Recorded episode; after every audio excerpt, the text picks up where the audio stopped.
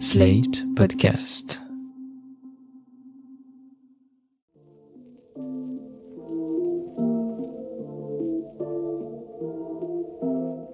Bonjour et bienvenue dans New Deal, le podcast IFRI TTSO Slate qui revient chaque semaine sur l'actualité politique américaine. Je suis Christophe Caron et je suis en compagnie de Laurence Nardon, responsable du programme Amérique du Nord à l'IFRI. Salut Laurence. Bonjour Christophe. Laurence, l'ex-président Donald Trump a encore une fois été inculpé ce mardi 13 juin. Alors ce n'est pas sa première inculpation, hein. la première c'était en mars dernier avec l'affaire Stormy Daniels. Rappelez-vous, c'était l'achat du silence d'une actrice X avec l'argent d'une campagne électorale. Cette fois-ci, l'affaire concerne des documents classifiés que Trump n'a pas restitués à l'issue de son mandat. En août 2022, le FBI avait perquisitionné la résidence de Mar-a-Lago et trouvé une quantité folle de documents, dont 18 classés carrément top secret.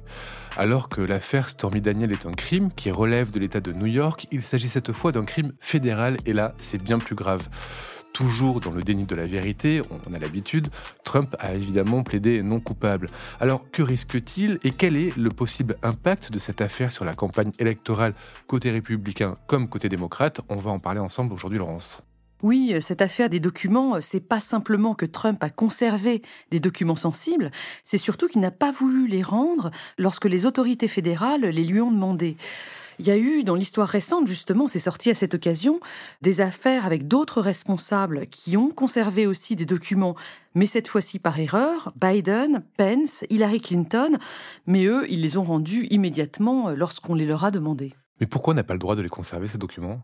Ben, parce que quand c'est des documents classifiés ou des documents même euh, relevant du gouvernement et que vous quittez votre charge, eh bien vous devez les rendre aux archives nationales. C'est tout un processus, c'est toute une procédure qui existe d'ailleurs aussi en France. Du coup, quand on le fait pas, on s'expose à des problèmes. Quelles sont les charges qui sont retenues contre Trump? Les charges telles qu'elles ont été euh, exposées officiellement lors de l'inculpation, il y en a 37. Trump est accusé d'avoir conservé des documents classifiés en rapport avec la sécurité nationale, ce qui inclut un risque supplémentaire. Il est accusé aussi de les avoir cachés intentionnellement aux autorités fédérales après que leur restitution a été officiellement demandée, c'est ce qu'on appelle un subpoena mais il les a cachés aussi intentionnellement à ses propres avocats, et notamment à Ivan Korkoran, on va en reparler tout à l'heure. Il est accusé encore d'avoir menti au sujet de ces documents, et enfin de les avoir montrés à des personnes non habilitées et n'ayant pas à en connaître. Ça, ça s'est produit dans son domaine de Bedminster, dans le New Jersey.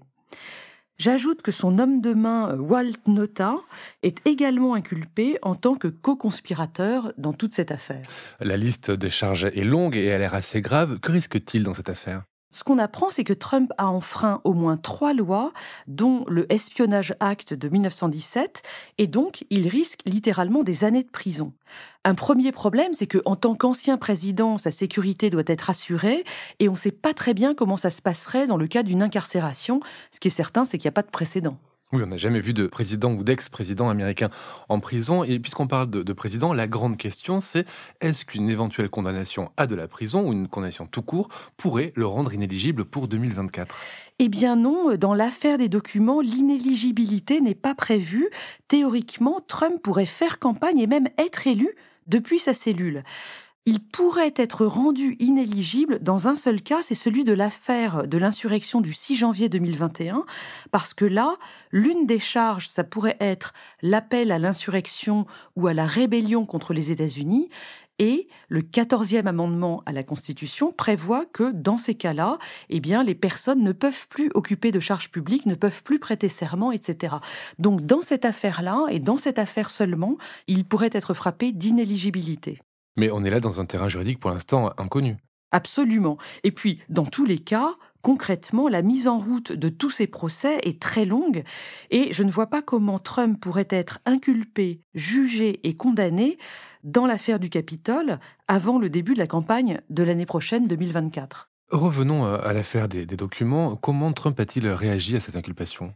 Lorsque Trump avait été interrogé par les médias sur cette affaire au moment de la perquisition en 2022, il avait expliqué qu'en tant que président, Il suffisait qu'il pense qu'un document est déclassifié pour qu'il le devienne déclassifié. C'est la pensée magique des enfants, quoi. Absolument, mais en même temps, en privé, il reconnaissait qu'il n'avait pas le droit de détenir ces fameux documents. Donc il ment et il le sait.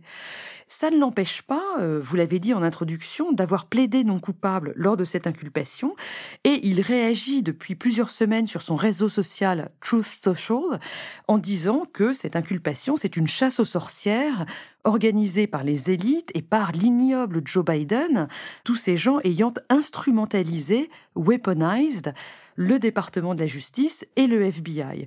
Il ressort d'ailleurs régulièrement l'histoire des emails d'Hillary Clinton en disant que elle n'a pas été inculpée et que donc ça montre bien que tout cela est absolument injuste.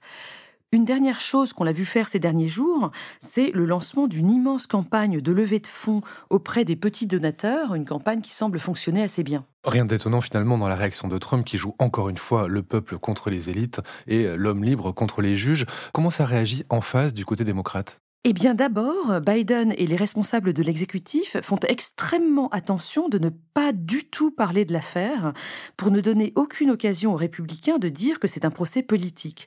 Et ça, d'ailleurs, c'est assez malin parce qu'en fait, aujourd'hui, on voit bien que les Américains en ont assez de toutes ces histoires juridiques autour de Trump et comme elles tournent en boucle sur les médias, notamment conservateurs, eh bien, c'est le camp conservateur qui est identifié par les Américains comme celui qui maintient cette histoire en vie. Et dans les faits, le ministre de la Justice, l'attorney général Merrick Garland, a nommé un enquêteur indépendant pour instruire l'affaire, donc pour euh, maintenir une distance entre l'exécutif et l'enquête. Cette personne, c'est le conseiller spécial Jack Smith. Jack Smith, ce fameux conseiller spécial craint par Trump, qui est aussi ce, juriste de renom international qui a entre autres suivi des affaires de, crimes de guerre au Kosovo. Il suit non seulement cette affaire de documents, mais aussi donc celle de l'insurrection du Capitole. Oui, Jack Smith est chargé des deux affaires fédérales.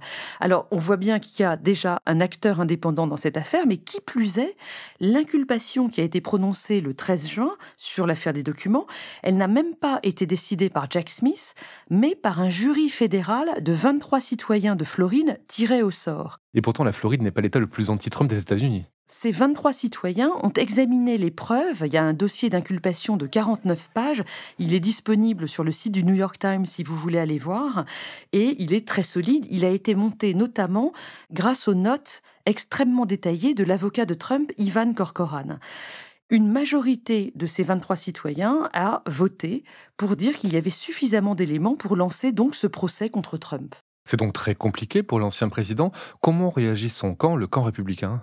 Ce qui est très intéressant, c'est que le week-end du 10 juin, sur Fox News, l'ancien ministre de la Justice de Trump, William Barr, s'est exprimé de manière assez claire. Il a dit que les charges étaient très sérieuses et très solides, very, very damning, a-t-il dit, ça veut dire très accablant, et que si seulement la moitié d'entre elles étaient avérées, eh bien, he's toast, Trump est toast, c'est-à-dire il est grillé. Tout ça intervient au début de la campagne pour les primaires pour la prochaine présidentielle, côté républicain. Comment réagissent les adversaires de Trump? C'est très compliqué pour tous ces candidats euh, à la primaire républicaine parce qu'à la fois ils vont se battre contre Trump et puis beaucoup d'entre eux ne sont pas autant dans le déni, mais en même temps ils ne veulent pas perdre les voix de la base républicaine qui reste quand même euh, très pro-Trump. Alors il y a trois camps euh, qui semblent se dessiner, ceux qui soutiennent Trump à fond, comme le candidat relativement inconnu Vivek Ramaswamy.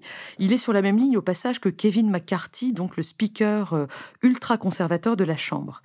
Un deuxième camp, c'est ceux qui louvoient en disant que bon bah si jamais Trump était coupable, ce serait pas bien, mais quand même le département de la justice a été vraiment instrumentalisé par les démocrates. Donc là-dedans, on peut ranger Ron DeSantis, Mike Pence ou même Nikki Haley, qui est un petit peu sortie du bois ces derniers jours parce qu'elle a dit que Trump avait été vraiment euh, très imprudent euh, dans la gestion de ses documents. Et puis enfin, ceux qui sauvent l'honneur, c'est ceux qui condamnent Trump. Et là-dedans, il n'y en a pas beaucoup. Il y a Chris Christie, l'ancien gouverneur du New Jersey, euh, lui aussi candidat. Lundi 12 juin, il a participé à une émission de débat public sur CNN, une émission Town Hall à New York, et il a été très critique de Trump. Il a vraiment pas mâché ses mots. Bon, en même temps, euh, Chris Christie a été procureur fédéral, donc il a un sens de la justice chevillé au corps. Au-delà de toutes ces réactions, et sans faire de justice-fiction, on a quand même l'impression que Trump a toutes les chances d'être condamné dans cette affaire. Oui, euh, sur le papier, mais en fait, on ne sait pas trop parce que il pourrait bénéficier du fait que le procès va se dérouler en Floride. L'affaire des documents, elle aurait pu être traitée dans une cour à Washington parce que il faut un lien avec l'affaire. Or, les National Archives qui réclament les documents sont à Washington. Mais c'était un lien plus fragile avec Donald Trump qui a quitté la capitale fédérale et donc ça aurait ouvert la voie à une contestation euh, du procès par l'équipe Trump. Jack Smith a donc euh, fait le choix de tenir ce procès en Floride, à Miami, parce que là, il y a un lien avec Mar-a-Lago, où euh, Trump habite la moitié du temps et où on a trouvé les documents. Mais ça pose pas problème, la Floride, c'est quand même un État, on le disait tout à l'heure, qui est très pro-Trump. Oui, absolument. La, Floride est un État très républicain. Trump y a gagné en 2016 et en 2020. Or, le jury qui va se réunir avec des personnes tirées au sort en Floride, elles seront 12, elles devront voter à l'unanimité pour condamner Trump. Il y a donc un risque que cette unanimité euh, ne soit pas au rendez-vous le moment venu. Et puis, il y a un deuxième problème qui est lié au fait que ce procès se déroule en Floride, c'est le choix de la juge qui va s'occuper de l'affaire. Il s'agit de Aileen Cannon, qui a été euh, désignée par le système judiciaire euh, de Floride. Elle n'est pas neutre du tout parce que d'abord, elle a été nommée à son poste de juge fédéral en 2020 par Donald Trump. Elle est membre depuis ses études de la Federalist Society, qui est cette organisation de juristes ultra conservatrice. Et elle a déjà essayé de retarder l'enquête en bloquant l'examen des documents trouvés à Mar-a-Lago en août 2022. Et il n'y a pas de recours des parties civiles, par exemple, pour pouvoir empêcher ou faire qu'elle se dessaisisse de l'affaire Apparemment pas. J'ai lu un article dans le New York Times euh, ces jours-ci qui disait que, sauf si elle se récuse, personne ne peut l'empêcher de suivre cette affaire. Alors ce qui est certain pour conclure, c'est que tous ces démêlés judiciaires euh, de Trump vont être un feuilleton absolument permanent pendant la campagne dès à présent et tout 2024, un feuilleton qui va enflammer la base de Trump et consterner le reste de l'Amérique. Oui, puisque comme vous le disiez, on va se retrouver très prochainement pour une éventuelle inculpation de Donald Trump dans l'affaire de l'insurrection du 6 janvier. Oui, ou bien encore dans l'affaire de Géorgie. Reste à savoir si ces inculpations et si ces condamnations auront un effet sur l'électorat de Trump. Merci Laurence et à la semaine prochaine pour un nouvel épisode de New Deal. Merci Christophe, à la semaine prochaine. New Deal chaque semaine sur Slate, TTSO, Lifree et sur vos plateformes de podcast préférées.